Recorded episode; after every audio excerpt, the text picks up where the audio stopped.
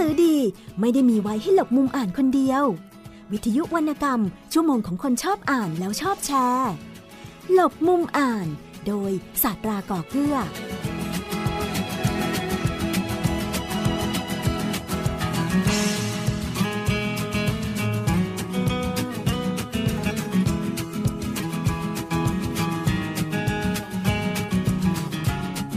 สวัสดีครับคุณผู้ฟังครับต้อนรับคุณผู้ฟังเข้าสู่ช่วงเวลาของรายการหลบมุมอ่านรายการที่จะทำให้คุณผู้ฟังนั้นรู้จักกับหนังสือนักเขียนและผู้ผลิตหนังสือเล่มโปรดของคุณผู้ฟังมากยิ่งขึ้นครับทำให้คุณผู้ฟังอ่านหนังสือเล่มต่างๆเหล่านั้นได้มีอรรถรสมากยิ่งขึ้นด้วยรวมถึงถ้าเกิดคุณผู้ฟังเองหลายๆท่านที่อาจจะยังไม่รู้จักหนังสือเล่มต่างๆเหล่านั้นรายการนี้จะทำให้คุณได้รู้จักหนังสือเล่มต่างๆเหล่านั้นมากยิ่งขึ้นครับรายการหลบมุมอ่านกับผมศาสตราก่อเกื้อพบกับคุณผู้ฟังเป็นประจำกับที่นี่วิทยุไทย พี บี เอส ออนไลน์ ดับเบิลยู ดับเบิลยู ดับเบิลยู ดอท ไทย พี บี เอส ออนไลน์ ดอท เน็ต วิทยุข่าวสารสาระเพื่อสาธารณะและสังคมครับติดตามรับฟังรายการของเราได้ผ่านสมาร์ทโฟนด้วยไม่ว่าจะเป็น ไอ โอ เอส แล้วก็ Android รวมถึงสามารถติดตามรับฟังรายการของเราย้อนหลังกันได้ด้วยนะครับเมื่อครั้งที่ผ่านมาได้มีการแนะนำหนังสือสำหรับน้องๆครับในช่วงปิดภาคการศึกษารวมถึงหนังสือที่น้องๆเองต้องการในการที่จะสามารถซื้อมาเพื่อที่จะอ่านเสริมบทเรียนกันไปครับวันนี้เอาใจผู้ใหญ่กันบ้างดีกว่าครับก่อนที่จะเข้าสู่ช่วงของเวลาในการสัมภาษณ์ซึ่งวันนี้แขกรับเชิญที่จะมา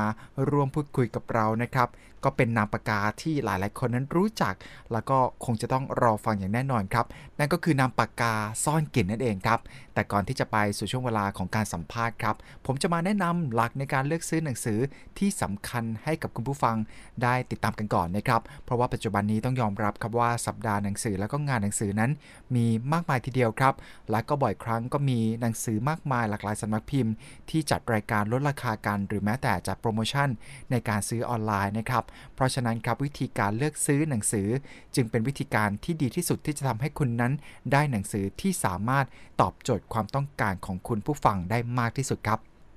คุณผู้ฟังครับหลักในการเลือกซื้อหนังสือสิ่งแรกที่สำคัญมากๆนั่นก็คือการรู้วัตถุประสงค์ของคุณผู้ฟังเองว่าตัวคุณผู้ฟังนั้นต้องการที่จะเลือกซื้อหนังสือเล่มนั้นมาทำอะไรนะครับยกตัวอย่างเช่นง่ายๆครับคุณผู้ฟังอาจจะต้องการเลือกซื้อหนังสือเล่มนั้นเพื่อมาใช้ในการอ่านเล่นๆฆ่าเวลาหรือว่าคุณผู้ฟังอาจต้องการซื้อหนังสือเล่มนั้นมาประกอบการเรียนหรือว่าการทำรายงานครับเพราะเรื่องวัตถุประสงค์ที่เรารู้ตัวเองว่าเราต้องการใช้หนังสือเล่มนั้นในการทำอะไรเป็นสิ่งที่สำคัญที่สุดเนื่องจากว่าการเลือกซื้อหนังสือให้ตรงกับวัตถุประสงค์การใช้งานจะทำให้หนังสือนั้นคุ้มค่าและก็บรรลุวัตถุประสงค์ที่คุณผู้ฟังต้องการครับและวิธีที่ดีที่สุดในการพิจารณาว่าผู้เขียนมีวัตถุประสงค์ในการเรียบเรียงหนังสือเล่มนั้นอย่างไรและสอดคล้องกับวัตถุประสงค์ของคุณผู้ฟังหรือไม่นะครับนั่นก็คือการอ่านจากหน้าคำนำนั่นเองครับก็จะคล้ายๆหลักของการเลือกซื้อหนังสือแบบเรียนด้วยนะครับคุณผู้ฟังครับข้อสำคัญประการต่อมานั่นก็คือความทันสมัยของหนังสือเล่มนั้นครับความหมายของคำว่าทันสมัยหมายถึงว่าหนังสือเล่มนั้นได้มีการจัดพิมพ์หรือว่ามีการปรับปรุงแก้ไขมาแล้วกี่ครั้งแต่บางครั้งนะครับคุณผู้ฟังอาจจะพบเห็นว่าหนังสือที่จัดพิมพ์บางครั้งอาจจะเป็นครั้งแรกแต่เกิดความผิดพลาดขึ้นมากมายหรือว่าหนังสือเล่มนั้นมีการปรับปรุงข้อมูลให้ทันสมัยมากยิ่งขึ้นหนังสือประเภทนี้มักจะเป็นหนังสือที่ต้องการนำเสนอเรื่องราวทางวิทยาศาสตร์ครับและก็เป็นที่น่าสังเกตนะครับว่าคุณผู้ฟังที่ต้องการหนังสือประเภทต่างๆเหล่านี้มักจะรอให้หนังสือเล่มนั้นมีการจัดพิมพ์ใหม่ในครั้งต่อๆไปทั้งนี้นะครับก็ยังขึ้นอยู่กับความจำเป็นว่าเร่งด่วนหรือเปล่าในการใช้หนังสือเล่มนั้นเช่นนักเรียนบางคนอาจจะต้องการหนังสือเล่มนั้นเพื่อไปประกอบการเขียนรายงานหากรอการจัดพิมพ์เล่มใหม่อาจจะไม่ทันการเป็นต้นครับเรามาต่อกันที่เรื่องราวของเนื้อหากันบ้างครับเพราะว่าความสำคัญหรือความสมบูรณ์ของเนื้อหาหนังสือในเล่มโดยเฉพาะประเภทวิชาการเนี่ยนะครับจะต้องมีการอธิบายแล้วก็การใช้ภาพประกอบจึงจะทำให้ผู้อ่านนั้นมีความเข้าใจสิ่งที่ผู้เขียนหนังสือเล่มนั้นต้องการนำเสนอแก่ผู้อ่านนอกจากความสมบูรณ์ของเนื้อหาแล้วข้อมูลที่ผู้เขียนนำมาประกอบการเขียนก็สำคัญไม่แพ้กันครับคุณผู้ฟังครับส่วนที่จะช่วยให้ผู้อ่านทราบว่าผู้เขียนได้นำข้อมูลที่ทันสมัยมาเรียบเรียงในหนังสือเล่มนั้นหรือไม่ก็คือบรรณานุกรมนั่นเอง สำหรับหลักเกณฑ์ต่อไปครับคุณผู้ฟังก็คือกลวิธีการเขียนของผู้เขียนครับสิ่งนี้เป็นหลักเกณฑ์ที่ต้องนำมาพิจารณาด้วยทั้งนี้เนื่องจากว่าหนังสือที่เราซื้อมาอ่านนั้นถึงจะมีความน่าสนใจของเนื้อหามีภาพประกอบสีสันสวยงามแต่กลวิธีการเขียนไม่มีคุณภาพผู้อ่านก็ควรจะวางหนังสือเล่มนั้นไว้เฉยๆนะครับไม่ต้องไปใช้งานต่อดังนั้นครับก่อนที่คุณผู้ฟังจะเลือกซื้อจะต้องพิจารณาก่อนว่าผู้เขียนมีกลวิธีการเขียนอย่างไรบ้างโดยการเปิดอ่านหนังสือเล่มนั้นอย่างคร่าวๆตลอดทั้งเล่มอาจใช้วิธีการเปิดอ่านหน้าแรกของแต่ละหัวข้อก็ได้ครับแต่ไม่ถึงกับอ่านทุกหน้านอกจากนี้อาจจะอ่านจากหน้าคำนำของหนังสือเล่มนั้นๆโดยส่วนใหญ่ผู้เขียนหนังสือมักจะเป็นผู้เขียนหน้าคำนำด้วยตนเองตรงจุดนี้ครับผู้อ่านจึงจะสามารถตัดสินใจได้ในเบื้องต้นจากหน้าคำนำว่าเป็นอย่างไรแล้วก็มีความรู้สึกโน้มน้าวผู้อ่านอย่างคุณผู้ฟังได้ดีมากน้อยแค่ไหนหรือมีความจูงใจแล้วก็เข้าใจในสิ่งที่ผู้เขียนต้องการนำเสนอได้มากน้อยเพียงไรครับหลังจากที่พิจารณาถึงตัวของหนังสือแล้วนะครับสิ่งที่เราจะต้องพิจารณาเพิ่มเติมครับนั่นก็คือการพิจารณาถึงภูมิหลังของผู้เขียนก็มีความสำคัญเช่นเดียวกันนะครับสำหรับเรื่องนี้โดยเฉพาะหนังสือประเภทวิชาการหนังสือเล่มนั้นจะต้องมีคุณค่าและผู้อ่านเชื่อถือได้อย่างสนิทใจว่าได้อ่านในเนื้อหาที่เชื่อถือได้และถูกต้องครับนั่นก็คือเรื่องของประวัติเกี่ยวกับผู้เขียนเรื่องราวต่างๆเหล่านั้นว่ามีความสามารถหรือว่ามีความมั่นใจมีความรู้ในเรื่องต่างๆเหล่านั้นมากน้อยเพียงใดถ้าท่านสังเกตให้ดีนะครับหนังสือประเภทวิชาการหลายๆเล่มรวมทั้งหนังสือที่ผู้เขียนเป็นนักวิชาการในสถาบันอุดมศึกษาจะมีการให้ข้อมูลเกี่ยวกับประวัติของผู้เขียนไว้ด้วยครับ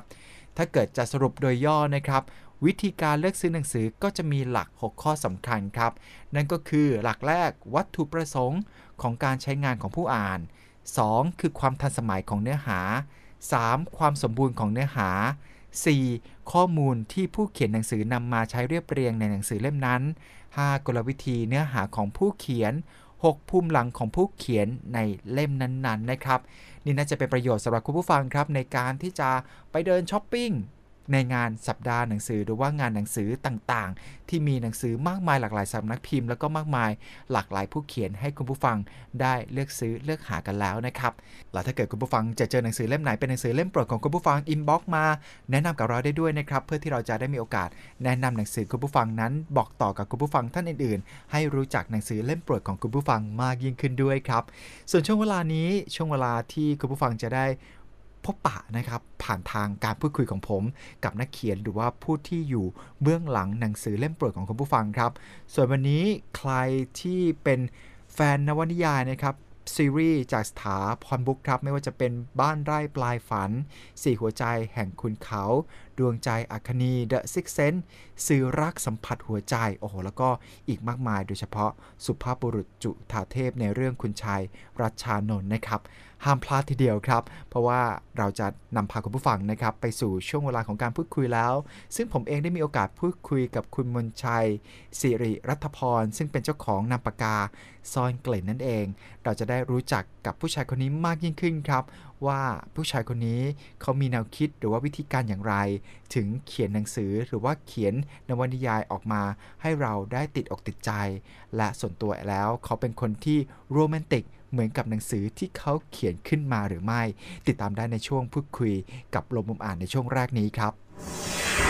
ครับคุณผู้ฟังครับและใครก็ตามแต่ที่เป็นแฟนนักเขียนท่านนี้ตอนนี้อยู่ในสายกับเราพร้อมแล้วครับคุณมนชัยสิริรัตพรเจ้าของนามปากกาซ่อนกลิ่นนั่นเองสวัสดีครับ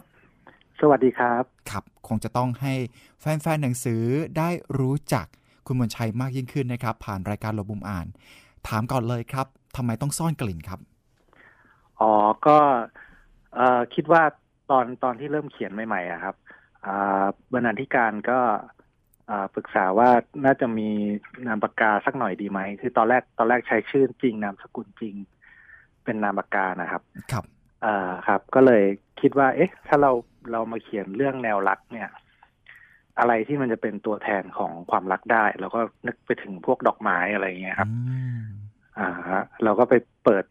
เปิดหนังสือดูว่าเออมันมีดอกไม้อะไรอ่าชื่อเพราะๆความหมายดีๆบ้างอะไรเงี้ยก็ก็ไปเปิดดูแต่ปรากฏว่าไป ไปเซิร์ช Google ดูก็เออพวกกุลาพวกปาริชาติอะไรพวกนี้ก็มีคนใช้ไปหมดแล้วครับก็ก็ไปสะดุดตากับเอ่อไอ้ตัวดอกซ่อนกลิ่นเนี่ยครับก็เลยเอ๊ะมันมันดูค่อนข้างเอ่อลึกลับเป็นปริศนาดีก็เลยนำนำเสนอทางบรรณาธิการแกก็ชอบชอบก็เลยก็เลยเอามาใช้อ่ะครับอ่าจนเป็นซ่อนกลิ่นทุกวันนี้แล้วก็ดูจะเป็นชื่อที่ลงตัวมากๆเลยนะครับแล้วก็ลงตัวในเรื่องราวของนวนิยายที่เขียนออกมาด้วยเพราะมีการผูกปมเดินเรื่องโอ้โหน่าอ่านน่าติดตามมากๆถ้าเกิดถามว่าคุณมนชัยในสมัยเด็กๆเนี่ยครับเริ่มต้นการเขียนก่อนหรือเปล่าหรือว่าเริ่มต้นการอ่านหนังสือก่อนอันดับแรกๆเลยอ่าตอนสมัยเรียนนะครับตั้งแต่สมัยเรียนมัธยมสมัยเรียนมหาลัยเนี่ยครับกลางวันก็ชอบไปนั่งในห้องสมุดนะครับก็รู้สึกว่ามันเงียบดีแล้วก็รอบกายมันเต็มไปด้วยหนังสือก็เราเราก็เลยรู้สึกว่าเออเราเราน่าจะชอบอ่านตั้งแต่ตอนนั้นมาก็เข้าไปอ่านหนังสือเรียนบ้างบางทีก็เอ่อเรียนเอ่ออ่านหนักไปก็ไปหานิยายมานั่งอ่านอะไรครับก็น่าจะน่าจะจุดเริ่มมันน่าจะมามาจากการเป็นนักอ่านนะครับครับเพื่อนในวัยเดียวกันในห้องเดียวกันส่วนใหญ่มาทำกิจกรรมกับการอ่านหนังสือเหมือนเราหรือเปล่าครับหรือว่าเราแปลกแตกต่างจากเพื่อนๆก็เพื่อนเพื่อนรุ่นนั้นส่วนใหญ่ก็จะไปเล่นบาสบ้างเล่นฟุตบอลบ้างก็มีเราไปนั่งนั่งอ่านอยู่คนเดียวครับแต่ก็จะมีเพื่อนเพื่อนหลายๆคนนะครับมันก็ผัดเปลี่ยนหมุนเวียนกันมานั่งอ่านบ้างเอ่อส่วนใหญ่จะเป็นช่วงสอบอะไรเงี้ยครับอ่านหนังสือเตรียมสอบใช่ครับครับแต่ว่าเราเรานี่จะเป็นประเภทขาประจำห้องสมุดอะไรเงี้ยครับครับตอนนั้นถือได้ว่าทุกแนวเลยแล้วแนวไหนเป็นแนวโปรดเป็นพิเศษบ้างครับที่หยิบมาอ่านบ่อยเอ่อน่าจะเป็นแล้วแต่ช่วงช่วงช่วงเวลานะครับเพราะว่าบางบางทีก็จะอ่านพวกนิยายอิงประวัติศาสตร์ประเภทขุนศึกอะไรเงี้ยครับสามก๊กอะไรเงี้ยนะครับบางทีก็จะอ่ะเปลี่ยนไปอ่านนวนิยายแนวแบบเขาเรียกเพื่อชีวิตใช่ไหมครับของคุณประภัสสร เสวิกุลอะไรเงี้ยก็พวกเวลาในขวดแก้วบ้างอำนาจบ้างอะไรพวกนี้ครับบางทีก็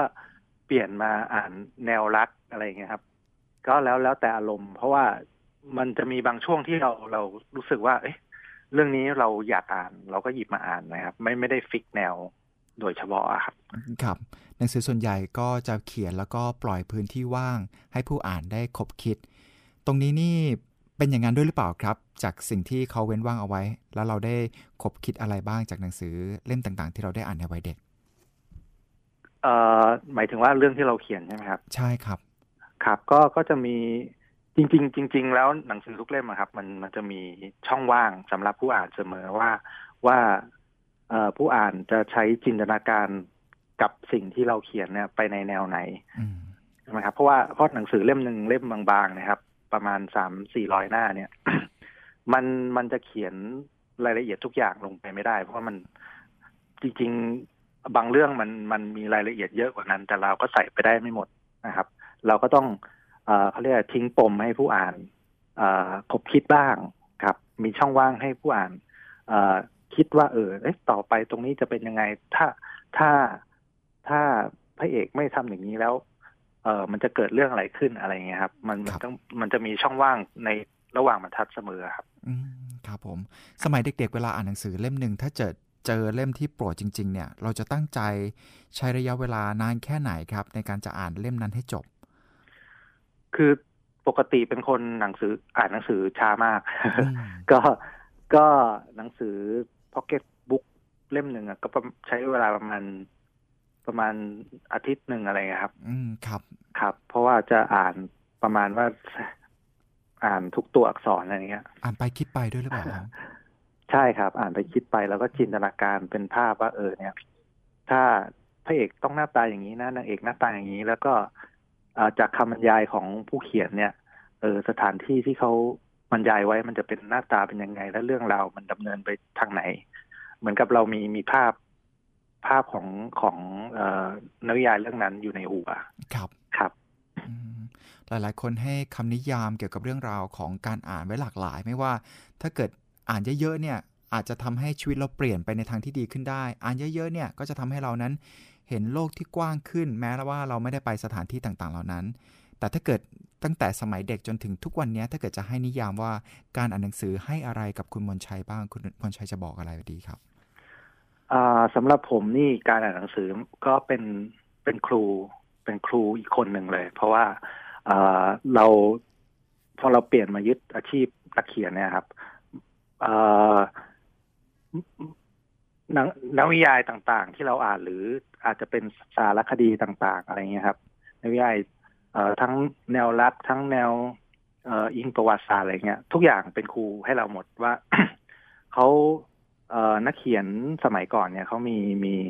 มีวิธีการเรียบเรียงอย่างไรมีวิธีการเล่าอย่างไรแล้วก็มีวิธีการนำเสนออย่างไรใช่ครับเพราะฉะนั้นหนังสือที่ที่อ่านทุกเล่มเนี่ยก็ก็จะเป็นครูสำหรับเราหมดอย่างอย่างเช่นหนังสือสารคดีบางบางอย่างเนี่ยสารคดีสัตว์สัตว์โลกในเอ่อในทะเลทรายเนี่ยครับครับใช่ไหมครับพอพอเรามาเขียนเรื่องเกี่ยวกับทะเลทรายเนี่ยเราก็จะอ่ะหยิบเล่มนั้นมาใช้ว่าเออเนี่ยในทะเลทรายมันมีสัตว์อะไรมั่งอะไรเงี้ยแล้วเราจะเอาพวกสัตว์เหล่านี้มาประกอบในเรื่องได้ได้อย่างไรครับซึ่งก็เป็นข้อมูลที่โอ้โหผ่านการกลั่นกรองมาแล้วแหละเพราะว่าเราค้นหามาจากหนังสือซึ่งเป็นเรื่องราวนั้นๆโดยเฉพาะใช่ครับผมแล้วจุดที่เริ่มต้นในเรื่องของการเขียนนะครับตั้งแต่วัยเด็กเลยหรือเปล่าครับหรือว่าเริ่มต้นในช่วงที่ศึกษาที่ระดับมหาวิทยาลัยอ่าช่วงช่วงที่เรียนอยู่นะครับก็จะเป็นนักอ่านเป็นส่วนใหญ่ครับครับเพราะว่าพอมีเวลาว่างส่วนใหญ่ก็จะอ่านอ่านเสร็จแล้วก็อ่าพอพอจบออกมาทำงานแล้วก็มันจะมีเอ่อเขาเรียกช่วงเวลาที่มันแบบเอ่อเราทำงานเครียดมากเราก็จะอ่านอีกอ่านอีกคันนี้ คันนี้เราก็ไปค้นพบว่าเอ๊ะมันมันมีนักเขียนรุ่นใหม่ๆเนี่ยในในเอ่อเว็บไซต์เด็กดีครับครับพอรู้จักใช่ไหมครับครับครับเอ่อมันมันมีนักนักเขียนรุ่นใหม่ๆเกิดมาค่อนข้างค่อนข้างเยอะเพราะเราไปเปิดดูเนี่ยเอ่อเด็กดียุคสิบกว่าปีที่แล้วนะครับมันก็จะมีแต่แต่พวกนิยายที่ที่มีนักเขียนเอามาลงเยอะแยะเต็มไปหมดหลากหลายแนวเราก็เอ๊ะเราเราก็น่าจะเป็นคนหนึ่งที่เขียนได้หรือเปล่าก็เลยลองลองเขียนดูครับตอนนั้นลองคิดคิดเขียนเขียนดูแล้วก็ไปเปิด ไอ ดี ในในเด็กดีแล้วก็ให้คนเข้ามาอ่าน ช่วงช่วงแรกๆก็ไม่มีคนอ่านสักเท่าไหร่ครับก็เขียนไปเขียนมาก็เริ่มมีมีเขาเรียกแฟนติดตามจากหนึ่งเป็นสองจากสองเป็นสี่อะไรเงี้ยครับพอพอเขียนไม่ได้สักระยะก็มีบรรณาธิการเข้ามาติดต่องานว่าเออเนี่ยอยากได้เรื่องนี้ไปตีพิมพ์อะไรเงี้ยแล้วก็ก็เริ่มพัฒนามาจากตรงนั้นนะครับครับวิธีการเล่าเรื่องนี่จากการที่เราเป็นวิศวกรเนี่ยครับมีส่วนมีส่วนไหมครับในการวางแผนเรื่องในการวางโครงเรื่องให้ดูน่าสนใจน่าติดตามจริงๆจริงๆดูแล้วว่ามันเป็นคนละศาสตร์กันนะครับคือคือทางวิศวกรนี่ก็เป็นช่างไปเลยคือตอนแรกที่เขียนเนี่ยก็คิดว่าเหมือนกับเราเขียนเขียนพวกรายงานอะไรแบบนี้ครับครับอ่าก็ก็ก็รู้สึกว่าคนจะไม่ค่อยสนใจเพราะว่ามันมันดูแบบดูแข็งแข็งทื่อๆยังไงชอบกลครับแล้วก็ค่อยๆฝึกฝนมาเรื่อยแล้วก็เอ่อเก็บเอ่อคำวิจารณ์ต่างๆจากจากพวกนักอ่านในในในเด็กดีครับครับเอามาพัฒนาตัวเองก็หลังๆก็เริ่มเอ่อตัวตัวนิยายมันก็เริ่มซอฟต์ลงซอฟต์ลงแล้วก็เอ่อผู้อ่านเขาถึงง่ายขึ้นอะไรอย่างเงี้ยครับครับ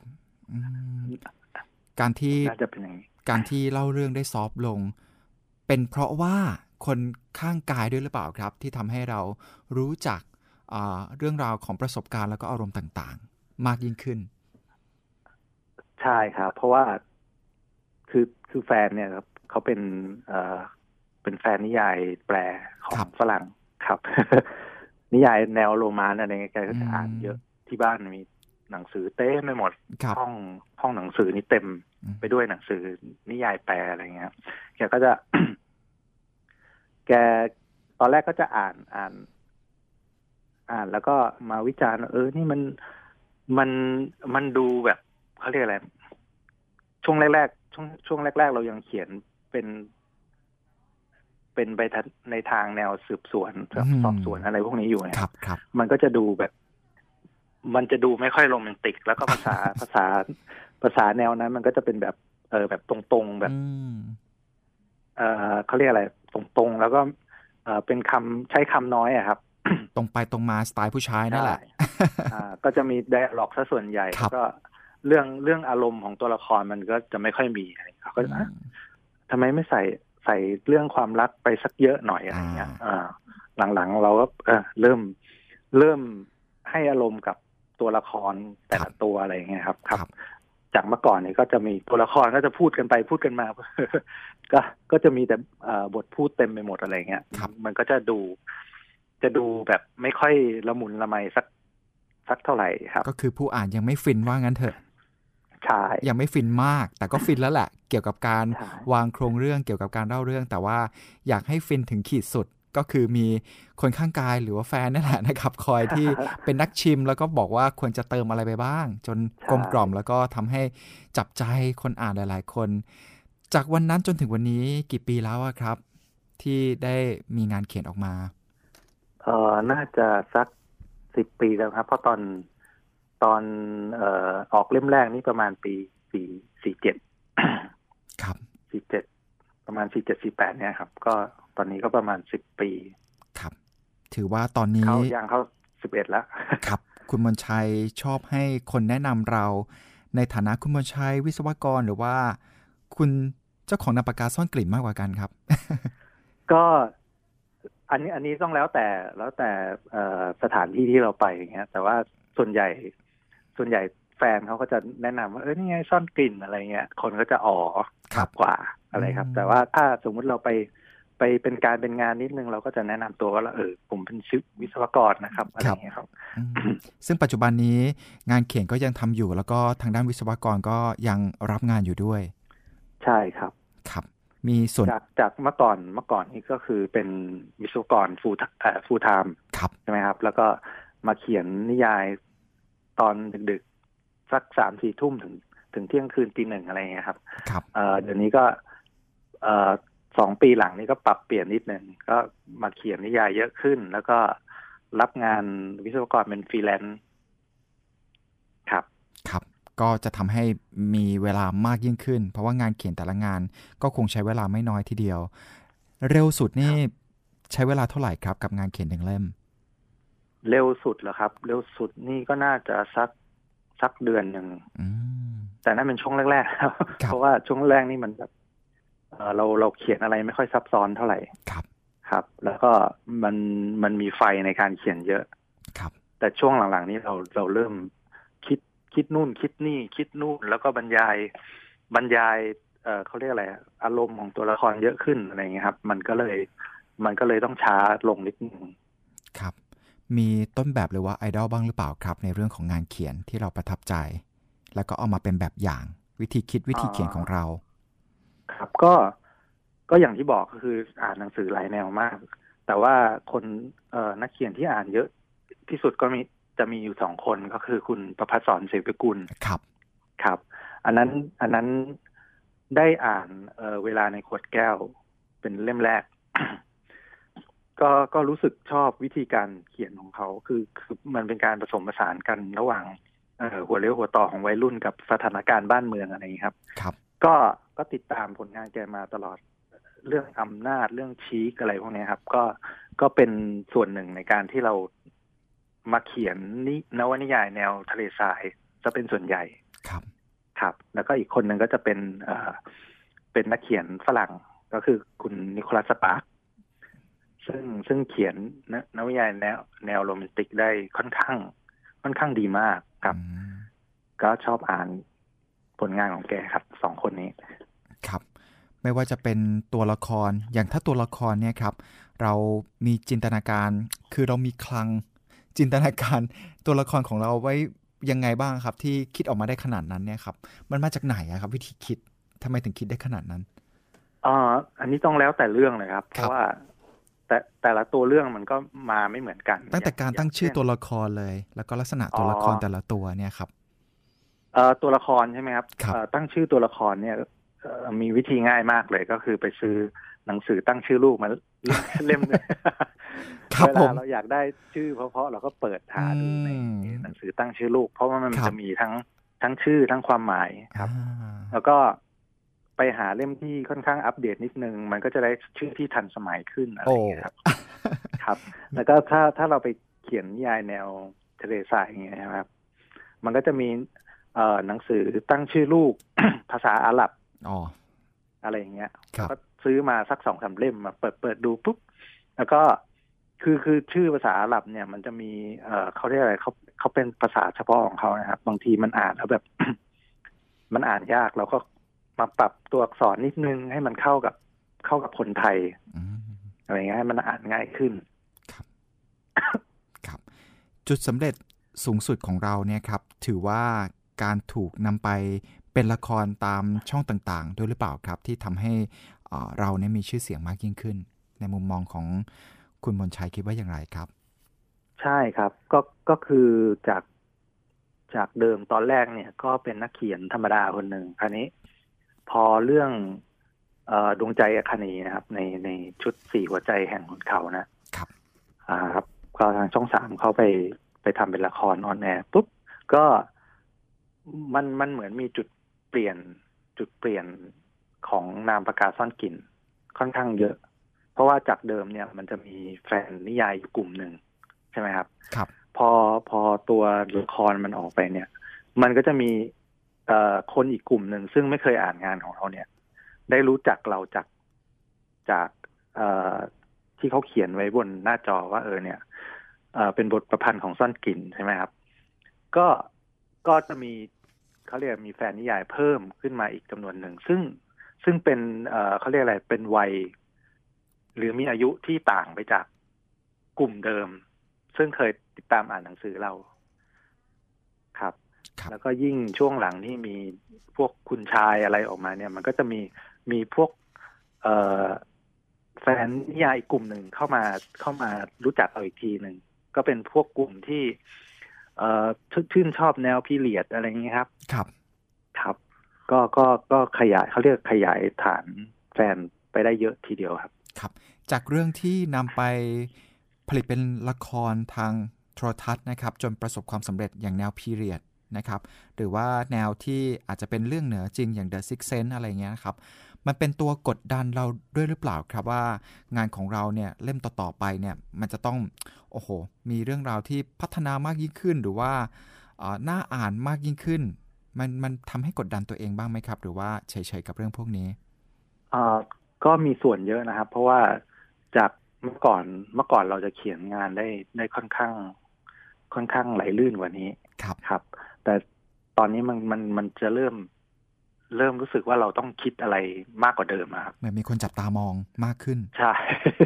ก็ก็เลยเป็นแรงกดดันนิดหน่อยแต่ว่าเราก็พยายามทำทำในสิ่งที่เรากำลังทำอยู่ให้ดีที่สุดไอ้เรื่องพวกนั้นมันก็จะค่อยๆ ค, คลายไปครับครับตั้งตั้งถ้าเกิดถ้านับว่าช่วงสิบปีผลงานมีทั้งหมดกี่เล่มได้ครับสามสิบกว่าเล่มหรือว่าเป็นร้อยเล่มแล้วครับตอนนี้ประมาณเกือบสามสิบเล่มแล้วครับเกือบสามสิบแล้วครับแล้วก็ที่นำไปทำเป็นละครก็กี่เรื่องด้วยกันนะครับเอ่อตอนนี้ที่ที่ออนแอร์ไปแล้วก็มีมีอยู่สาม สามเรื่องครับสามเรื่องดังๆที่เป็นที่รู้จักนะครับครับผมแล้วก็แล้วก็ยังมีมีมีกำลังจะออนแอร์อยู่ก็ก็เรื่องเอ่อซีรีส์ชุด The Cupid บริษัทรักอุตรุดครับอืมครับผมซึ่งถือเป็นงานเขียนล่าสุดของเราหรือเปล่าครับหรือว่าไม่ใช่ The Cupid นี่เขียนมาได้สัก สองสาม ปีแล้วครับ สองสาม ปีคราวนี้ทางทางช่องทางช่องซื้อไปแล้วก็เอ่อเซตทีมงานในพวกนี้ก็เพิ่งจะลงตัวอืมฮะเขาเพิ่งเขาเพิ่งแคสแคสดารามาครบเมื่อเมื่อปลายปีนี่เองมาครับแล้วก็แล้วก็ทำการฟิตติ้งกันแล้วก็ออกสื่อเมื่อตอนเมื่อตอนต้นเดือนเนี่ยครับครับมีการปรับเยอะไหมครับจากงานเขียนของเราเวลาไปผลิตเป็นละครเขาอาจจะไปหาพระเอกนางเอกมาตรฐานสูงแบบที่เราเขียนไม่ได้หรือว่าอะไรอย่างเงี้ยลักษณะเนี้ยมีเกิดขึ้นไหมครับก็ก็จริงๆตัวละครกับตัวนิยายเนี่ยมันมันเป็นศาสตร์อะไรที่ค่อนข้างจะแตกต่างกันเยอะเพราะว่าตัวละครเนี่ยตัวตัวนิยายเนี่ยมันมันเราสามารถใช้จินตนาการได้อย่างเต็มที่ไร้ขีดจำกัดแต่ใช่แต่ว่าพอมาเป็นบทละครแล้วเนี่ยมันมันก็จะมีข้อจำกัดอะไรเยอะแยะไปหมดว่าเรื่องสถานที่เรื่องงบประมาณเรื่องเอ่อการแคส แคสติ้งตัวละครอะไรอย่างนี้ครับอย่างอย่างอย่างชุดสี่หัวใจแห่งเขาเนี่ยก็คือในนิยายเนี่ยตัวละครมันก็จะประมาณวัยวัยสามสิบกันหมดแล้วใช่ไหมครับแต่ว่าทางทางละครเนี่ยก็ก็จะหาดาราอายุรุ่นเนี้ยซึ่งมีคิวว่างก็ค่อนข้างยากเขาก็เลยปรับลดตัวละครดรอปลงมาให้เป็นพวกณเดชน์พวกหมากอะไรพวกนี้ครับทุกอย่างมันก็จะดรอปลงไปหมดพวกพ่อคุณรุ่นคุณพ่อคุณแม่อะไรมันก็ดรอปดรอปลงมาหมดอะไรอย่างนี้ครับอันนี้มันก็เป็นข้อจำกัดของทางทางวิธีการทำละครอะไรอย่างนี้ครับก็จะมีการปรับบ้างแต่ว่าเท่าที่ดูส่วนใหญ่ที่ผ่านมา สามถึงสี่ เรื่องก็ตัวแก่นเรื่องที่เราต้องการจะสื่อสารเนี่ยมันก็ยังอยู่ครบเพียงแต่วิธีการเล่าของเขาอาจจะแตกต่างกันนิดนึงครับก็ก็แล้วแต่ว่าแล้วแต่ปัจจัยต่างๆประมาณนี้ครับเคยมีการถูกกำหนดโจทย์ไหมครับว่าต้องการให้เราเขียนลักษณะนี้ลักษณะนี้ออกมาแล้วก็บอกว่าเราต้องเขียนออกมามีมีใครใครเคยกำหนดไหมครับหรือว่าการทำงานเป็นรูปแบบในสไตล์เราเลยไม่ต้องมีใครมากำหนดอ๋อถ้าถ้างานเดี่ยวนี่ก็คือเราตามฟรีสไตล์เราเลยทางทางสำนักพิมพ์ก็ให้อิสระอย่างเต็มที่แต่ว่าถ้าเป็นงานซีรีส์พวกนี้ครับเอ่อเราเราต้องมากำหนดบทบาทของของตัวพล็อต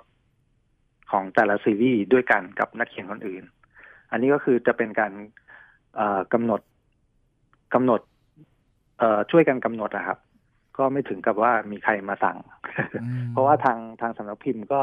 ก็ให้อิสระกับนักเขียนทุกคนเต็มที่ครับครับถ้าเกิดเป็นทำงานร่วมกันก็ต้องเป็นแนวทางเดียวกันทิศทางเดียวกันอย่างถ้าเกิดเป็นเรื่องราวที่เกี่ยวกับอาเซียนก็มีส่วนในการเขียนที่จะต้องมาเป็นอาเซียนด้วยกันแต่เราก็จะเลือกเรื่องเลือกประเทศที่เราอยากจะเขียนลักษณะนั้นใช่ไหมครับใช่ครับก็คือบางทีบางทีทางสำนักพิมพ์แกก็คิดอะไรขึ้นมาได้แกก็เออเออคุณซ่อนกลิ่นมาทำชุดอาเซียนกันดีไหมอะไรเงี้ยอ่าใช่ไหมเขาพอเขาคัดเลือกนักเขียนมาทำชุดอาเซียนกันปุ๊บเขาก็โอเคเราจะมากำหนดว่าใครประเทศอะไรอย่างเงี้ยแล้วก็ไปหาพล็อตกันมาครับซึ่งซึ่งคือคือเขาก็ทางสำนักพิมพ์ก็กำหนดในภาพรวมนะครับแต่ว่ารายละเอียดปลีกย่อยนี่ก็ปล่อยนักเขียนไปจัดการอืมครับที่โยงเรื่องอาเซียนนะครับเพราะว่าเคมีตรงกันมากเลยครับเลือกชื่อศาสตรามาเป็นตัวละครเด่นอ๋อครับซึ่งเป็นชื่อของผู้ดำเนินรายการด้วยแอบภูมิใจนิดนึงแสดงว่ายังอยู่ในยุคสมัยอยู่นะครับชื่อนี้ยังไม่เชยผลงานล่าสุดของคุณซ่อนกลิ่นตอนนี้มีเล่มไหนออกมาให้เราได้อ่านหรือว่าเล่มที่กำลังจะออกมามีเล่มไหนให้เราติดตามกันบ้างครับก็ล่าสุดก็คือละออจันทร์ครับซึ่งเป็นเป็นภาคต่อจากคุณชัยรัชานนท์ครับครับก็เป็นเป็นซีรีส์ในชุดดวงใจเทวพรหมซึ่งก็เป็นนักเขียนชุดเดิมชุดเดียวกับคุณชายสุภาพบุรุษจุฑาเทพอันนี้เปิดตัวไปแล้วนี่ครับใช่ไหมครับเปิดตัวไปเมื่อเมื่อเดือนตุลาคมปีที่แล้วเมื่อปีที่แล้วครับผลตอบรับตอนนี้คือคือออกออกมาวางให้เราได้อ่านกันแล้วเรียบร้อยเรียบร้อยครับครับผลตอนนี้เป็นยังไงบ้างครับก็ค่อนข้างดีนะครับมีคนมีคนไปไปพบปะพูดคุยกันในงานหนังสือค่อนข้างเยอะทีเดียวครับมีการคอมเมนต์ยังไงกันบ้างเอ่ยกับกับการกำหนดเรื่องของเราในครั้งนี้เขาเขาก็บอกว่าสนุกกันนะครับทุกคนติดใจนะครับแต่ถ้าเกิดใครที่ยังไม่ได้อ่านก็ต้องรีบไปหาอ่านคือเหมือนกับเขาเขาก็รอรอรอว่าเมื่อไหร่มันจะออกมาสักทีพอมันออกมาเขาก็แห่กันมาซื้ออะไรอย่างนี้ครับแล้วก็ชื่นชอบกันแล้วก็เห็นแล้วก็แบบโล่งใจว่าเออเนี่ยเราสามารถผ่านภาคสองไปได้นะครับเพราะว่าภาคแรกประสบความสำเร็จมากมันก็จะเป็นความกดดันอย่างที่ได้บอกไปนั่นแหละเพราะว่าภาคสองทุกคนก็จะรอว่าเอ๊ะแต่ละเรื่องแต่ละคุณชายจะเป็นอย่างไรบ้างแต่ก็โล่งอกโล่งใจกันไปนะครับตั้งแต่การเปิดตัวเมื่อปลายปีที่ผ่านมาแล้วผลงานที่กำลังเขียนอยู่ที่พอจะเปิดเผยนี่เป็นเรื่องลักษณะแนวไหนต่อไหมครับที่ทำอยู่ตอนนี้อ๋อคราวนี้มันมันจะมีเพิ่งเพิ่งออกมาล่าสุดจริงๆมันมันไม่ใช่งานงานรวมเล่มนะครับงานเขียนเรื่องสั้นรวมเรื่องสั้นอ่าประมาณสิบกว่าเรื่องจากนักเขียนสิบสิบกว่าคนนะครับครับอ่าครับเป็นเป็นนิยายรวมเรื่องสั้นชุดเมมอ่า memory and soulmate ครับก็ทางซ่อนกลิ่นก็ได้ได้รับมอบหมายให้เขียนเกี่ยวกับ memory ครับ ก็เลยเขียนเรื่องความทรงจำในหัวใจลงไปในนิยายเรื่องสั้นรวมเรื่องสั้นเล่มนี้ครับครับหนึ่งในนักเขียนหลายคนมีนาลามีชัญญพิมพ์อะไรครับเต็มไปหมดเป็นโปรเจกต์ใหญ่โปรเจกต์หวานที่เดียวแห่งปีนะครับใช่ครับแล้วก็ที่กำลังเขียนอยู่ก็จะเป็นแนวทะเลทรายนิดนึงครับก็เป็นเรื่องเสน่หาเจ้าทะเลทรายก็จะเป็นแนวค่อนข้างบู๊ประจนภัยในทะเลทรายนิดนึงครับกับอีกเรื่องนึงซึ่งจะออกน่าจะน่าจะออกในช่วงเดือนมีนาคมในงานหนังสือนะครับก็จะเป็นเรื่องซ่อนใจในเงาทรายครับก็ก็จะเป็นแนวทะเลทรายเหมือนกันแต่ว่าเป็นคนละแนวเรื่องนั้นเป็นแนวผจญภัยครับเรื่องนี้ก็จะเป็นแนวโรแมนติกรักหวานแหววไปเลยครับแนวกันครับครับจริงๆอยากสัมภาษณ์แฟนคุณซ่อนกลิ่นมากเลยล่ะว่าคุณซ่อนกลิ่นเป็นคนโรแมนติกหรือเปล่าถ้าเกิดถามเจ้าตัวเนี่ยเจ้าตัวบอกได้ไหมครับว่าภรรยาเอ้ยไม่ใช่เป็นภรรยาแล้วใช่ไหมครับใช่ครับเป็นภรรยาเออภรรยาเคยบอกถึงความเป็นเราในมุมมองที่เกี่ยวกับความรักว่าอย่างไรบ้างอ๋อก็จริงๆแล้วเป็นเป็นเป็นคนค่อนข้างโรแมนติกเหมือนกันครับครับก็แต่ว่าทางคุณภรรยาแกไม่ค่อยโรแมนติกเท่าไหร่เราก็เลยครับปรับจูนเข้าหากันนิดนึงแล้วก็ลดดีกรีความหวานนิดนึงใช่ครับก็อยากจะให้ฝากครับถึงเรื่องราวของการเริ่มต้นหยิบหนังสือสักเล่มครับอาจจะเป็นงานของคุณซ่อนกลิ่นก็ได้หรือว่าเล่มอื่นๆก็ได้เพื่อที่จะทำให้น้องๆที่ฟังอยู่แล้วคุณผู้ฟังที่ฟังอยู่เริ่มต้นในการที่จะรักในเรื่องของการอ่านอยากให้คุณซ่อนกลิ่นฝากตรงนี้ในฐานะนักเขียนแล้วก็บทประพันธ์ที่ได้รับความนิยมในขณะนี้มากๆนิดนึงครับครับก็คืออย่างที่เคยเล่าให้ฟังไปก็คือจริงๆแล้วการเป็นนักเขียนของเราเนี่ยมันมันน่าน่าจะมาจากการอ่านซึ่งเป็นการสะสมเขาเรียกเป็นการสะสมสะสมประสบการณ์เอาไว้ในสมองประสบการณ์สำหรับการเขียนสำหรับน้องๆที่อยากเป็นนักเขียนก็ต้องเริ่มจากการอ่านอ่านให้เยอะๆเรียนรู้วิธีการเอ่อเขียนของนักเขียนชั้นครูทั้งหลายครับแล้วก็เอ่อการอ่านเนี่ยไม่จำเป็นว่าจะต้องอ่านนวนิยายเสมอไปไปอ่านหนังสือสารคดีเพิ่มเติมความรู้เราก็จะได้ความรู้อีกอย่างหนึ่งการอ่านนี่มันเหมือนกับการเขาเรียกอะไรการขโมยความรู้ของคนอื่นนะครับครับครับก็เอามาใส่ความรู้ของของตัวเราเองอะไรเงี้ยครับครับครับผมวันนี้ขอบคุณมากๆเลยนะครับคุณมนชัยที่สละเวลามาพูดคุยกับรายการของเราแล้วก็ทำให้คุณผู้ฟังหลายๆท่านซึ่งเป็นแฟนหนังสือได้รู้จักตัวตนของคุณมนชัยมากยิ่งขึ้นด้วยในเวลานี้นะครับขอบพระคุณมากๆเลยนะครับ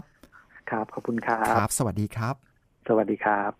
คุณผู้ฟังสามารถติดตามรับฟังการพูดคุยกับผู้ที่อยู่เบื้องหลังงานเขียนผู้ที่อยู่เบื้องหลังหนังสือเล่มโปรดผู้ที่อยู่เบื้องหลังสำนักพิมพ์ที่คุณผู้ฟังนั้นเป็นแฟนคลับกันได้นะครับกับที่นี่รายการหลบมุมอ่านกันเป็นประจำครับติดตามรับฟังเราได้ผ่านทางสมาร์ทโฟนด้วยนะครับไม่ว่าจะเป็น ไอ โอ เอส แล้วก็ Android รวมถึงฟังย้อนหลังก็ได้ด้วยครับ ดับเบิลยู ดับเบิลยู ดับเบิลยู ดอท ไทยพีบีเอสออนไลน์ ดอท เน็ต วิทยุข่าวสารสาระเพื่อสาธารณะและสังคมครับส่วนช่วงเวลานี้มาทิ้งท้ายกันกับช่วงเวลาของการแนะนำหนังสือกันดีกว่าครับติดค้างคุณผู้ฟังกันไว้ครับว่าผมมีแปดเล่มเป็นแปดเล่มโปรดของผมเองนะครับที่ต้องการแนะนำให้คุณผู้ฟังได้รู้จักกันผ่านไปหนึ่งเล่มแล้วครับกับคิดใหญ่ไม่คิดเล็กครับในวันนี้เราจะมาต่อกันกับหนังสือและช่วงเวลาที่ยังเหลืออยู่ครับคุณผู้ฟังครับหนังสือเล่มแรกที่จะแนะนำในวันนี้มีสองชื่อครับชื่อเดิมคือชื่อว่าจุดชนวนคิดพลิกสถานการณ์แล้วก็ชื่อที่มีการตีพิมพ์ในปัจจุบันชื่อว่ากลยุทธ์จุดกระแสแปลโดยคุณยาดาสุยเวชเป็นหนังสือที่เป็นการพัฒนาตนเองที่โดดเด่นที่สุดของโลกเล่มหนึ่งครับแล้วก็ขายดีติดอันดับในต่างประเทศมานานมากๆแล้วก็เป็นนักเขียนเล่มโปรดของใครหลายคนด้วยเทคนิคของหนังสือเล่มนี้ครับเป็นการเขียนแบบที่มีการนำเสนอมุมมองใหม่ๆที่มักจะเป็นเรื่องที่ไปขัดแย้งกับความเชื่อแบบเดิมๆของคนในสังคมและถ้าเกิดจะมาพูดถึงเรื่องของสไตล์การเขียนครับสไตล์การเขียนของหนังสือเล่มนี้ก็สามารถนำเอาเรื่องที่น่าเบื่อแล้วก็ไม่มีใครต้องการนำมาเขียนให้กลายเป็นหนังสือที่เวลาจับมาอ่านเนี่ยเชื่อว่าคุณผู้ฟังจะต้องสนุกมากๆทีเดียวครับและก็ทำให้ผลงานทุกเล่มของหนังสือของผู้เขียนท่านนี้กลายเป็นหนังสือขายดีแบบ ถล่มทลายตลอดกาลเลยครับแต่เป็นที่น่าเสียดายนะครับเท่าที่ผมไปดูตามร้านหนังสือหนังสือเล่มนี้ค่อนข้างหายากทีเดียวครับคุณผู้ฟังอาจจะต้องมีการสอบถามเจ้าหน้าที่ของทางร้านดูนะครับว่าหนังสือเล่มนี้พอหาได้ไหมสั่งมาได้ไหมนะครับปัจจุบันก็เป็นของสำนักพิมพ์ ดี เอ็ม จี นะครับที่เป็นผู้ถือลิขสิทธิ์อยู่ครับหรืออีกหนึ่งทางเลือกคุณผู้ฟังลองเข้าไปในห้องสมุดดูนะครับเพราะว่าตามห้องสมุดต่างๆน่าจะมีหนังสือเล่มนี้ให้คุณผู้ฟังได้ลองหยิบมาอ่านอย่างแน่นอนทีเดียวแต่ถ้าเกิดต้องการเป็นเจ้าของจริงๆนะครับลองเข้าไปดู Amazon ดูครับน่าจะยังพอมีให้คุณผู้ฟังได้ช้อปปิ้งกันอยู่ก็เป็นได้นะครับต่อที่เล่มต่อมาครับหนังสือนี้ชื่อว่าคิดแล้วรวยหนังสือประเภท How to แบบนี้มีค่อนข้างเยอะทีเดียวครับส่วนคิดแล้วรวยเล่มนี้เรียบเรียงโดยคุณกมลแสงทองศรีกมลครับคุณผู้ฟังเชื่อไหมครับว่าหนังสือเล่มนี้นี่เขียนมานับเวลาไปในเกือบร้อยปีแล้วนะครับแต่ว่ายังสามารถขายอยู่ได้ในปัจจุบันเป็นหนังสือที่ห้ามพลาดอย่างที่ผมบอกไหมล่ะครับเพราะว่าปัจจุบันหนังสือคิดแล้วรวยเป็นหนังสือที่วางขายครั้งแรกถ้าเกิดนับย้อนไปก็คือปีหนึ่งพันเก้าร้อยสามสิบเจ็ดปัจจุบันก็ยังเป็นหนังสือขายดีติดอันดับไปหลายๆร้านทั่วโลกทีเดียวครับแล้วก็มีผู้ที่ต้องการหนังสือเล่มนี้ไม่ต่ำกว่าหนึ่งล้านเล่มในทุกๆปีพอพูดถึงสถิติของหนังสือเล่มนี้ไม่ว่าจะเป็นเรื่องของความเก่าแก่หรือว่าการได้รับความนิยมจากจำนวนผู้อ่านที่มากขึ้นทุกๆปีนะครับคงจะมีข้อสงสัยสำหรับคุณผู้ฟังหลายๆคนแล้วนะครับว่า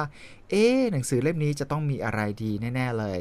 ผมมารีวิวให้คุณผู้ฟังได้ฟังกันเลยดีกว่าครับสำหรับคิดแล้วรวยเป็นหนึ่งในหนังสือเล่มโปรดของผมด้วยแล้วก็น่าจะเป็นหนังสือเล่มโปรดของคุณผู้ฟังบางท่านด้วยนะครับแล้วก็เป็นหนังสือที่คงพูดได้ว่าไม่มีวันตายเพราะว่ายังสามารถขายได้จนถึงทุกวันนี้แม้ว่าจะผ่านมาหนึ่งร้อยปีแล้วก็ตามครับเพราะว่าเป็นหนังสือที่จะอธิบายถึงหลักคิดเกี่ยวกับความสำเร็จในรูปแบบซึ่งเน้นกระบวนการวิธีคิดและก็การตั้งเป้าหมายเพื่อไปสู่ความสำเร็จนี่คือโมเดลความคิดนะครับที่จะทำให้คุณผู้ฟังนั้นใช้ชีวิตได้ง่ายขึ้นไม่ว่าจะเป็นเรื่องราวของการเงินการใช้ชีวิตให้ไปสู่ความสำเร็จนั่นเอง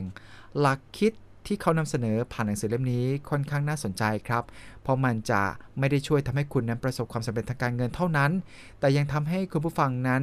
สามารถประสบความสำเร็จในทุกๆสิ่งทุกๆอย่างที่คุณผู้ฟังต้องการในชีวิตได้อีกด้วยนะครับซึ่งหลักการที่ทำการสัมภาษณ์แล้วก็มีการเก็บข้อมูลจากประสบการณ์ของผู้ที่ประสบความสำเร็จทางด้านการเงินกว่าห้าร้อยคนนั้นได้ถูกรวบรวมไว้ในหนังสือเล่มนี้และก็ยังรวมถึงผู้ที่ประสบความสำเร็จด้านอื่นๆอีกด้วยหลักการของหนังสือเล่มนี้ครับนั่นก็คือการเน้นไปที่ความคิดซึ่งเป็นสิ่งที่จะเน้นว่าคนเรานั้นจะรวยหรือจะจนนั้นเป็นผลผลิตมาจากความคิดของเราทั้งสิ้นคิดอย่างไรเชื่ออย่างไรก็จะลงมือทำอย่างนั้น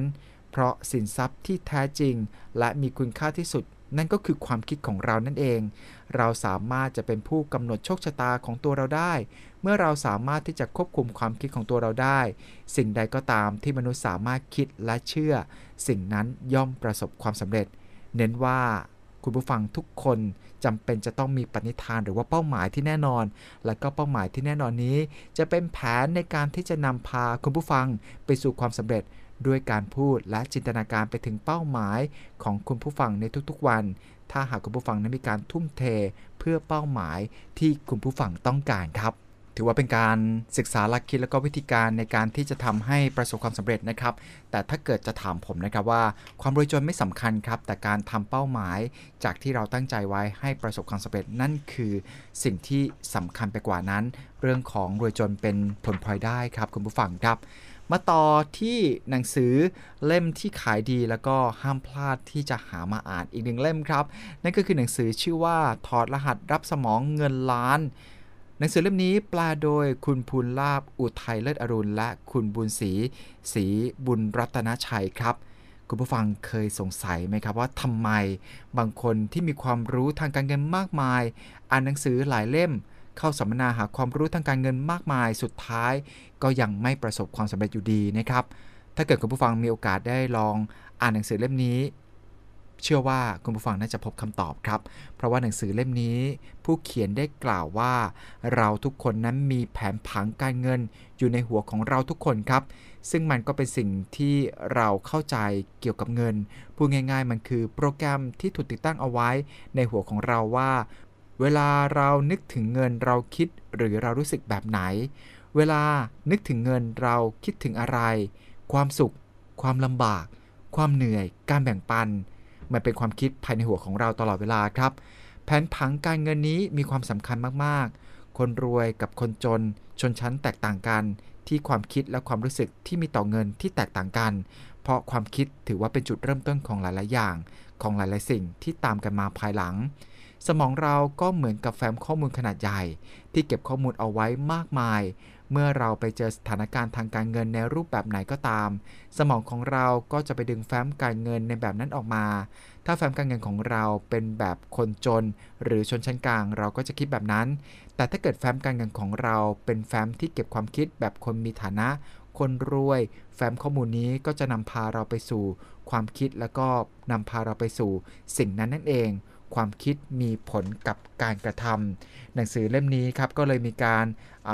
ฝังนะครับในเรื่องราวของความคิดในเรื่องของแฟ้มการเงินที่ผู้เขียนเรียกว่าแฟ้มข้อมูลแห่งความมั่นคง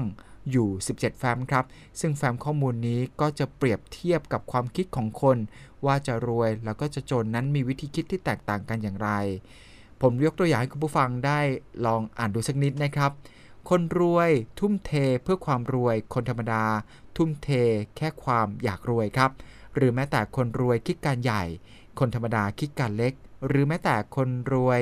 เลือกทั้งสองทางคนธรรมดาเลือกทางใดทางหนึ่งคุณผู้ฟังเป็นหนึ่งในนั้นกับความคิดต่างๆเหล่านี้หรือเปล่าครับลองถามตัวเองดูครับเมื่อเรารู้ความคิดทางความคิดแล้วนะครับคราวนี้ก็ง่ายแล้วครับในการที่จะเปลี่ยนแปลงความคิดของเราเองและเราก็จะรู้สักทีว่าทำไมบางคนที่มีความคิดหรือว่าความรู้สึกทางการเงินมากมายอ่านหนังสือหลายเล่มเข้าสัมมนาทำความรู้เกี่ยวกับเรื่องการเงินมากมายสุดท้ายก็ยังไม่ประสบความสำเร็จครับผู้เขียนได้ให้คำอธิบายไว้ว่าคนเหล่านั้นครับถึงแม้จะมีความรู้มากขึ้นแต่ก็ยังมีความคิดที่เป็นแบบคนจนก็เลยมีผลในการที่จะทำให้เขาไม่ประสบความสำเร็จมากยิ่งขึ้นอย่างที่เขาตั้งใจไว้ส่วนเรื่องที่ผมชอบนะครับในเรื่องของความสำเร็จจากหนังสือเล่มนี้นะครับนั่นก็คือเขาบอกไว้ว่าการออกมาจากสภาพแวดล้อมภายในก็คือสิ่งที่เราสามารถรับรู้ได้จากความรู้ความสามารถแล้วก็ประสบการณ์อะไรก็ตามที่อยู่ภายในหัวเราความสำเร็จนั้นก็ออกมาจากภายในสภาพแวดล้อมภายนอกนั้นจะเป็นผลสะท้อนมาจากภายในคนที่ร่ำรวยจากการถูกหวยพอเวลาผ่านไปเงินจำนวนนั้นก็หมดลงครับเพราะเงินที่ได้มาจากการถูกหวยนั้นไม่ได้มาจากความสำเร็จภายในเป็นเพียงโชคโดยบังเอิญแต่ว่าเศรษฐีที่ประสบความสำเร็จทางการเงินจากความรู้จากประสบการณ์ซึ่งสิ่งเหล่านี้เป็นสภาวะภายในที่เขามีกระบวนการความคิดเขาจึงสามารถหาสิ่งเหล่านี้มาได้ตลอดเวลาความคิดหลายอย่างที่น่าสนใจในหนังสือเล่มนี้ครับนั่นก็คือการที่เอาความคิดของคนจนแล้วก็คนชั้นกลางมาเปรียบเทียบกับความคิดของคนรวยซึ่งบางทีเราอาจจะยังไม่เคยรู้มาก่อนทำให้เราได้เข้าใจถึงความต่างว่าคนรวยนั้นมีวิธีคิดในการหาเงินมากมายแล้วก็เขามีวิธีคิดกันอย่างไรและหนังสือนี้ก็สมควรที่จะเป็นหนังสือที่ขายดีครับเพราะสามารถตอบโจทย์ความคิดของเราและสามารถทำให้รู้ได้ว่าเรานั้นมีหลักคิดแล้วก็วิธีคิดอย่างไรเป็นหนังสือการอ่านที่จะทำให้เรานั้นอ่านสนุกแล้วก็มีมุกสนุกสนุกด้วยที่ไม่น่าเบื่อทีเดียวครับผู้เขียนได้ถ่ายทอดออกมาแล้วก็อ่านง่ายมีเนื้อหากระชับแล้วก็เล็กน้อยนะครับกับการแอบกัดคนอื่นครับบางทีก็ชอบยกตัวอย่างประกอบกันซึ่งก็มีเรื่องสนุกสนุกเป็นตัวอย่างให้เราได้อ่านกันเป็นสีสันด้วยจึงไม่น่าแปลกใจนะครับที่เป็นอีกหนึ่งหนังสือเล่มโปรดของผมแล้วก็เป็นอีกหนังสือเล่มโปรดของคุณผู้ฟังหลายๆท่านส่วนถ้าเกิดหนังสือเล่มนี้คุณผู้ฟังอาจจะยังไม่เคยรู้จักมาก่อนก็ต้องการให้คุณผู้ฟังไปลองหาอ่านกันดูครับอ่านเสร็จและความคิดเปลี่ยนหรือว่าประสบความสำเร็จอย่างไรอินบ็อกซ์มาพูดคุยกับเราได้ผ่านทางแฟนเพจด้วยนะครับกับหนังสือเล่มนี้ครับถอดรหัสลับสมองเงินล้านครับส่งท้ายรายการหลบมุมอ่านในวันนี้กับวรรคทองจากหนังสือที่เป็นหนังสือโปรดของผมครับหยิบนำมาอ่านกี่ครั้งก็ไม่จบสักทีครับเพราะว่าอ่านไปก็จะต้องใคร่ครวญไปอ่านไปก็จะต้องถามใจตัวเองไปนะครับและมีบ่อยครั้งครับอ่านผ่านไปแล้วก็กลับมาอ่านใหม่เพื่อที่จะทำให้เกิดความเข้าใจมากยิ่งขึ้นกับแกะเปลือกโลกปลอกเปลือกตัวเองซึ่งเป็นงานเขียนจากอาจารย์ดร.วรพัฒน์ผู้เจริญนั่นเองวรรคทองนำมาฝากกันส่วนหนึ่งในวันนี้ครับครั้งหน้า ขออนุญาตนำมาฝากกันอีกนะครับวรรคทองวันนี้ครับอาจารย์บอกไว้ว่าความรู้ต่างๆในโลกนี้ไม่เที่ยงดับได้เกิดได้อย่าไปยึดความรู้ทางธรรมสติคือรู้รู้รู้ไม่ต้องใช้สมองไม่ต้องคิดเป็นความรู้ที่ไม่เสื่อมไม่ทุกข์ลองหาอ่านเพิ่มเติมกันดูนะครับเพื่อที่คุณผู้ฟังจะได้ตอบโจทย์ชีวิตของตนเองว่าคุณผู้ฟังใช้ชีวิตแบบพ้นทุกข์แล้วหรือยังครับวันนี้หมดเวลาแล้วครับกับรายการลมมุมอ่านขอบพระคุณสำหรับการติดตามรับฟังกลับมาติดตามรับฟังรายการของเราได้เป็นประจำครับกับที่นี่วิทยุไทย พี บี เอส ออนไลน์วิทยุข่าวสารสาระเพื่อสาธารณะและสังคมครับขอบพระคุณสำหรับการติดตามรับฟังลาไปแล้วสวัสดีครับติดตามฟังรายการหลบมุมอ่านได้ทุกวันอาทิตย์ สิบเจ็ดนาฬิกาสิบนาที ถึง สิบแปดนาฬิกาทางวิทยุไทย พี บี เอส ออนไลน์ ดับเบิลยู ดับเบิลยู ดับเบิลยู ดอท ไทยพีบีเอสออนไลน์ ดอท เน็ต และแอปพลิเคชัน Thai พี บี เอส